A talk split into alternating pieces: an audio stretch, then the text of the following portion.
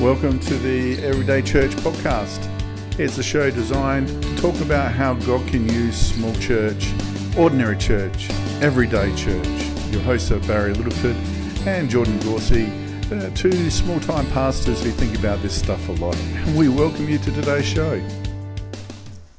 Well, welcome to our, what number, Jordan? Number 5. Number 5 of our podcast. Amazing that we've got to this many. Yeah. We're really excited, really keen for your feedback and to know what's going. Yeah. But you and I, Jordan, we just come back from a church council meeting. Yeah. Out in the bush, and one of the things that we were talking about at church council was the whole concept of vision. Yeah. And how important it is, and this is a 25, 30 person church, and we're seeing the importance of vision, particularly as we keep on coming back to the issue of energy that we started out with, how important vision is to maintain your energy and how it focuses you as a congregation. So we're going to crack that baby open this morning. We're going to really embrace what it means to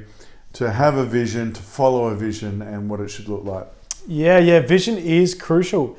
I think that sometimes it's easy in a church to say, well, we're a small church, probably don't have to worry about a vision statement. Some people might think, oh, vision statements are a bit tacky. And yeah, there are some really tacky vision statements. There's some doozy. Number one for me is knowing Jesus and making him known. Oh, yeah. Number one, it's out there. Just about, it's right up there with we are a welcoming church. It's it's high on the agenda, but we've got to get past that. And so we were talking with this church about how we can use a vision statement to really clarify what God wants to do within the community. Yeah, and you're right. We keep circling back to energy. I think it's because, in particular, the ministries that we're a part of are really struggling with this. But I don't think it's just us. I think that across the church, capital C Church. Energy is something that is overlooked, and we almost see people burning out and say, "Well, that's just how it works." Some people thrive in ministry, some people burn out. And I don't think that's the case at all. I don't think anyone is destined to burn out. I just don't think they're being led well enough. And I think what a vision statement does, that comes of course from a vision, it just provides that kind of focus that you can put every idea that comes to the church, every concept, every decision through a funnel, which is the vision statement. Does it fit? And if it doesn't fit, well, then we're not going to do it. And these are the reasons why, which is why setting up the vision statement is important. Because two things can happen with a vision statement. If you set one up and you don't think about it long enough, you put it to one side because nothing fits through the funnel. You just get an idea and say, that's a great idea, but it doesn't fit with this poxy vision that we kind of half made up. So you have to choose the decision or the vision statement. And a lot of the times people just push the vision statement to the side. They leave it on their webpage, but they don't follow it out. Or what we can do is take some serious time to think, to pray, to seek what God is saying. What are we called to do as a church? Because when we make this decision, it will filter and colour every decision we make into the future. And it doesn't matter how big or small you are. No. Small, it's all about energy. Big, it's all about energy as well. Mm. And so it's not that when you get bigger, you might have more energy, but you have more things on the go. Yeah. And so you've got to be careful that everything that you're doing is pointing in the one direction. Yeah. A long time ago, this is, it's like a vision gets everyone rowing in the same sequence, and if you have people rowing out of sequence, all that happens is the boat goes in circles. And so you've got to have a vision, whether you're small or whether you're large, to really try and funnel down, as you said, and focus what it is. I found that sometimes, though, a lot of churches do all this work, but then they never reference it. They stick it in a drawer and forget about it. Yeah. And you come to this church 10 years later, you go, you have a vision? Oh yeah, we got one up, and they go to the drawer and they dust it off and they cobwebs everywhere, and they go, yeah, it was something about Jesus and community. Faith, hope and love and something. Faith, hope and love. Jesus is the key to humanity, or I don't know what it is. But if you're going to spend the time and the energy doing vision stuff, then it needs to focus what you do. And so even last night I was at a different church council meeting. It seems to be my life. And I said, okay, last couple of church council meetings, we haven't touched on the vision statement at all. So I'm going to bring you back as your leader and say, as a church, what are we doing in regards to this vision statement? How are we outworking it within the life of the congregation? And so that started a whole conversation about how we connect with families, because the family connection was huge on this vision statement.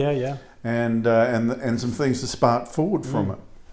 But without that reference point, it would be going, we're just sort of rolling along. Everything's going okay. And that's so dangerous for a church, in particular for a small church, because energy is a premium. It's something that you have to really hold on to as something quite valuable.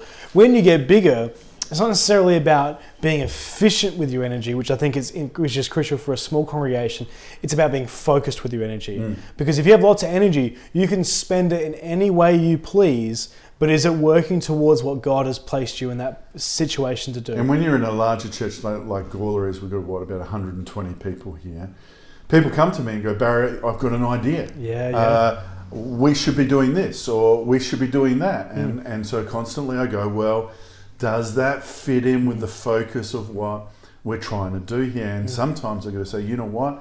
It's a lovely idea. Thank you for dreaming. Thank you for trying to hear the word of God. But right now, at this point in time, It doesn't fit. It might fit 5-10 years down the track, but right now it doesn't. But thank you for listening. Thank you for being passionate about it. But it doesn't quite fit at this point in time. And how good is that language as well, though? Being able to say, I love it, but it doesn't fit with the vision, other than just saying no. It helps you as a leader. You're kind of handballing the no to what really the whole church has bought into. So no one is being the no person. You're not crushing people's dreams, but you're just pointing people in a certain direction and say, this is where we're going. So it really helps you as a leader as well to say, I love what you're doing, but it just doesn't quite fit. And it just allows you as a leader to lead better, to communicate in a healthy way where the church is supposed to be going. And also there's room in here as well to really correct people as well.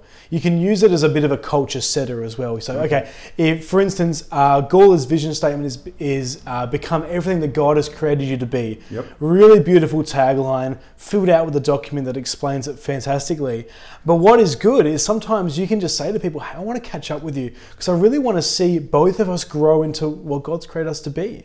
I want to become more like Jesus. You want to become more like Jesus. Let's do it together.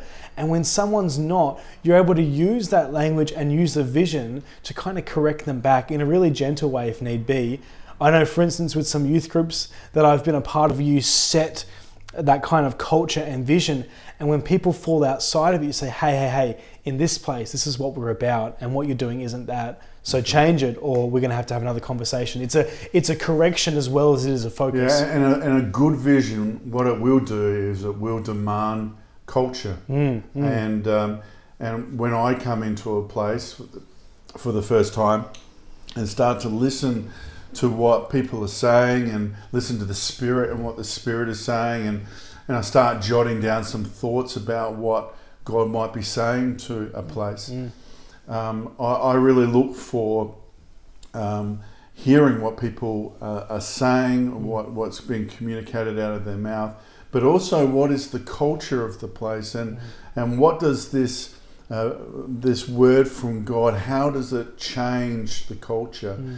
Because I'm really big in, and you've heard me say this a million times, Geordie, every decision that people make have led them to where they are today. Okay, so no matter how big or small your church is, all the decisions that the church has made has led them to where they are today. And if that's a place of growth and flourishing, that's good decisions. And if it's in the other place, then maybe not such a wise decisions. And so, and every decision we make from this point forward is going to lead us to where we are next. Yeah, that's good. And so the vision then really has to encapsulate, okay, where is God calling us to be? And that vision should demand a change in the culture, because if it doesn't, then you're just making the same decisions and going in the same direction. Yeah, yeah. So really a good vision, what it will do is it will correct the past, make changes for now and point to the future. That's what a good vision does. It will acknowledge what has happened beforehand and saying, we're not going to do that again. Yeah. It looks at what can we do right now today to apply vision to our lives. And it also points that if we do this day after day after day, that in the future will be a church that looks like this. And that's really crucial because, you know, sitting in a council meeting, a church council meeting, you sit there and you can have, you know, 5-6 different pitches of ideas. You know, people coming and pitching their idea to you. And because it's their idea, they're bursting with passion. They're so excited about it. And as a leader, you can get very swamped with it. You can sit back and think, oh my gosh, if we actually do all these things, I'm going to need more holiday breaks, you know. This is going to be insane if we do this. And it's good to have the vision to say, well, that's your first point of reference.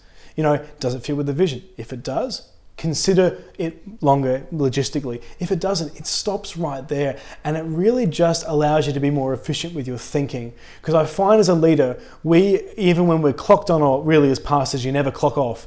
But you know, you're always thinking about what's happening next. You're always working. And it's very easy to allow other people's ideas to take more real estate within your headspace than they need to do. And a vision statement allows you to say, well, that vision, that idea isn't necessarily going to work right now. I'm just going to stop thinking about it for a bit. So what I do when it comes to vision, and I've done quite a few vision statements in different churches now, is the first thing I do is I look around and I listen. Mm-hmm. And you get a feel for what the Spirit of God is doing in a place. And so I look for what the Spirit's already doing. Mm-hmm. Because sometimes a vision statement is just clarifying what the Spirit's already on about, and should take that into account. And two, I start to jot some things down and some thoughts down, and then I start to give it to people. Mm. And I let people speak into that vision statement, because I know that I'm coming from a perspective, and sure, I'm a holy man of God, and God speaks to me in visions and lights, and you know, not as well as he speaks to you, Geordie, but pretty well. But I get it wrong. Mm. And I put my filter over what God tells me. Yeah. And so what it enables people to do is when you say, well, this is not a fixed document. I just want to give you a draft. Let's talk it out. Let's pray it through. Let's see what's happening. And there's a couple of things that happen when you do that. First of all, you correct your own inadequacies. Yeah.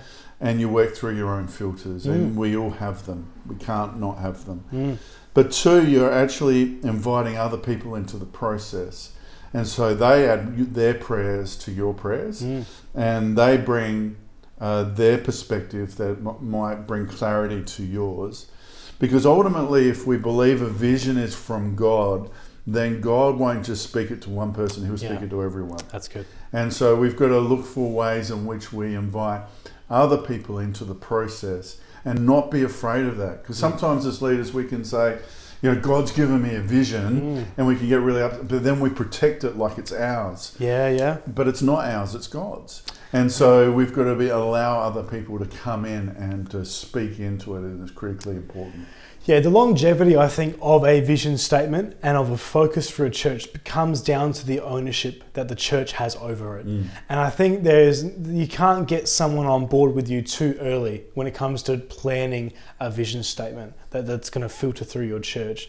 So, you know, you're entering into a new congregation for the first time, or maybe you've been a part of one forever and you just don't have one, or the one you have needs some severe updating. It's about, like you said, recognizing that the Spirit's already working. Mm. It's already God's doing what he wants to do before you recognize it or not. And we've got to get a sense for that. And then as soon as you can, get someone else thinking about it. Even if it's just, hey, Stephen, I really need you to just start thinking about a vision. We need a new one. Do you agree? And they say, yeah, I do. And then you just let them go and think and dream and put it all together and meet back with them. Be consistent with it and say, well, what did you come up with? I'm thinking this, what are you thinking? And you're seeing that iron is sharpening iron, your mistakes are getting filtered out, new things are being brought in, because perspective is everything. And really there should be an opportunity for the whole people of God to speak into a vision, because it's got to be owned by all of them, and allow the tough questions to be asked. You know, what does this really mean? Yeah, because I can guarantee you that not everybody really knows the price of following God's vision. Yeah. And one of the things that you always find, and a lot of research has shown this, Geordie, is that there'll be the early adopters who will just jump on board. There'll be the large middle section who will take a little bit of time but will finally get there, and then there'll be the late adopters who will just take forever to get there and will always want to go back to Egypt and how it was in the past. Yeah. And really you've got to work through all of those groups in trying to encourage them to take up the vision of what it means. And it's great to identify those groups as well. You know, even if a vision is from God, there's going to be late adopters. They're always going to be there. And they're going to be the ones not just speaking critique, but speaking negativity into the vision. They're the ones that kind of crush the dreams. You know, you got people like myself who are a self-starter. You start something, your head's in the clouds, you're believing big. I see the late adopters are like anchors, just kind of holding you down a bit, which is sometimes good, and everyone needs one in their lives, but sometimes not so much. But it's good to know that they're there, that you can expect that, and that you got to work through that. And that's where I think that's where ownership is really key. So once you start this journey, it's about getting more and more people on board. You're a part of a leadership team as a pastor or a leader. Get the conversation going. You know, it's not about coming to one meeting and saying, this is a vision statement that I've perfectly written. Here's 5-page document, enjoy, and let's decide on it right now. It's saying 5 months before you even want to have it set up, I'm feeling we need a vision. You know, next meeting, I think it might be this. Next meeting, I've spoken to these guys about it. They're thinking maybe more this. What do you think? Getting the whole team, whatever your team looks like, to start thinking about it. And then it's really crucial to take it to the whole congregation, really, and saying, this is what we as a leadership team think about this youth group, this Sunday service, this church. What do you think? Give us your feedback. Give room for surveys. Give room for critique. And take it all on board, because what will happen when people put their 2 cents in is they'll start to own a little bit of it as well and say, yeah, I was a part of that journey. I wasn't just told what God is doing. I was told by God what God is doing, and I'm excited about it. Because there's nothing more exciting than when you see someone who doesn't just believe that God can do anything, but is really sold out for the vision of the church and will just make decisions based on what the vision of the church is. I think that's crucial. We want more people like that in our churches. And so to impart vision is one of the most difficult things that a leader has to do, and why so many vision statements end up in the drawer with cobwebs and dust on them, is because to make it a living document, you've got to put it before people. Bill Hybels says the vision is like a bucket with a hole in it. You know, it leaks. You just keep on filling it up and filling it up.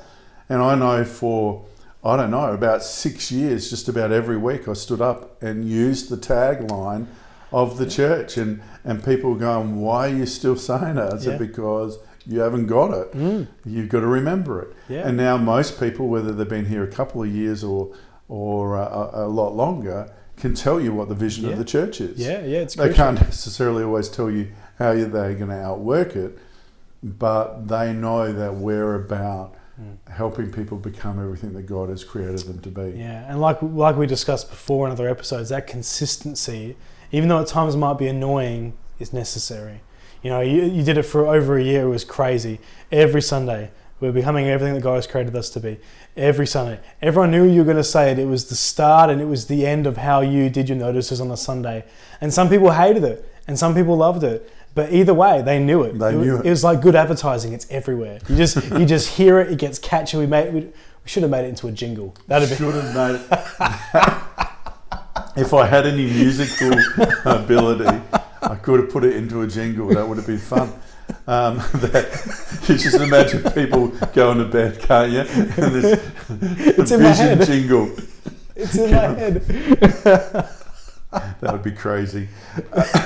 But you do have to put it out there. But not only just like the tag, but it's about helping people see how the vision actually propels the church forward. Yeah. And that's the next step. I mean, you can repeat something all you like. You can say, we're all called to be ducks. And you can say that every week, but it's not going to help anyone become a duck. You know, you've got to actually help put steps in motion. And that's where it comes to leadership, that's where it comes to focus. You've got to put those steps in place, and you've got to help people see that when they're putting out the chairs, they're putting it out is fulfilling the vision. Yeah. When they're going and having a coffee with someone, they're fulfilling the vision. Yeah. When they're serving someone in need, that they're fulfilling the vision, whatever that vision may be. And you see people then bring new passion to very everyday kind of jobs and roles. I know for myself, I caught on fire for the vision we have at Gawler. And because of that, I then knew setting up the sound desk so the band didn't have to do it, so they could practice longer, was my way of helping that. I can't play music to save myself, but I knew I could turn on a soundboard and I could plug in all the leads before they got there, so they had an extra hour to practice, so they could lead people in worship better, which led people to have moments with Jesus. That, you see how it all just filters down, and the passion that wasn't there came through understanding that every role that we play fulfills that vision. And that's so exciting. When you see someone starting to sweep the floor with a bit of joy in their heart, you realize they've got that vision in their heart. They understand that everything that they do has to link to the vision, has to, and really for us, it's about seeing people come to faith and develop their faith. So ultimately, we want to really challenge you as the listener that, particularly if you're a leader of your church, that don't just sweep the whole vision thing under the carpet. It is crucial to it, whether you're a small church or a large. And I've got a couple of churches that I look after who don't want to touch a vision statement. I think it's to their detriment. But we've got others that do, and you can see how it focused them. And even if you're a larger kind of church, you're 80, 90, maybe 100, you're just starting to get lots of people come and say, this is what we want to do. And so you've got to really guard your energy so you don't use it unwisely. It's good stewardship to guard that. So we're hoping and praying that this has been a podcast where it's really encouraged you to not just not dust off the old one, but to go back to the vision statement you have and saying, is it achieving what God wants it to achieve? Is it just a fancy tagline for the sake of a fancy tagline? And do some work on it for the benefit of the kingdom of God. So that's our episode tonight, Geordie. And look, we hope that it is. Please interact with us on our Facebook page. Ask us clarifying questions. Seek out how you might want to have an idea for an episode that you might want to hear us chat about, if at all possible. So go to Everyday Church on the Facebook page, podcast, and you'll find us there. But we're praying that it's been helpful for you. Catch you later.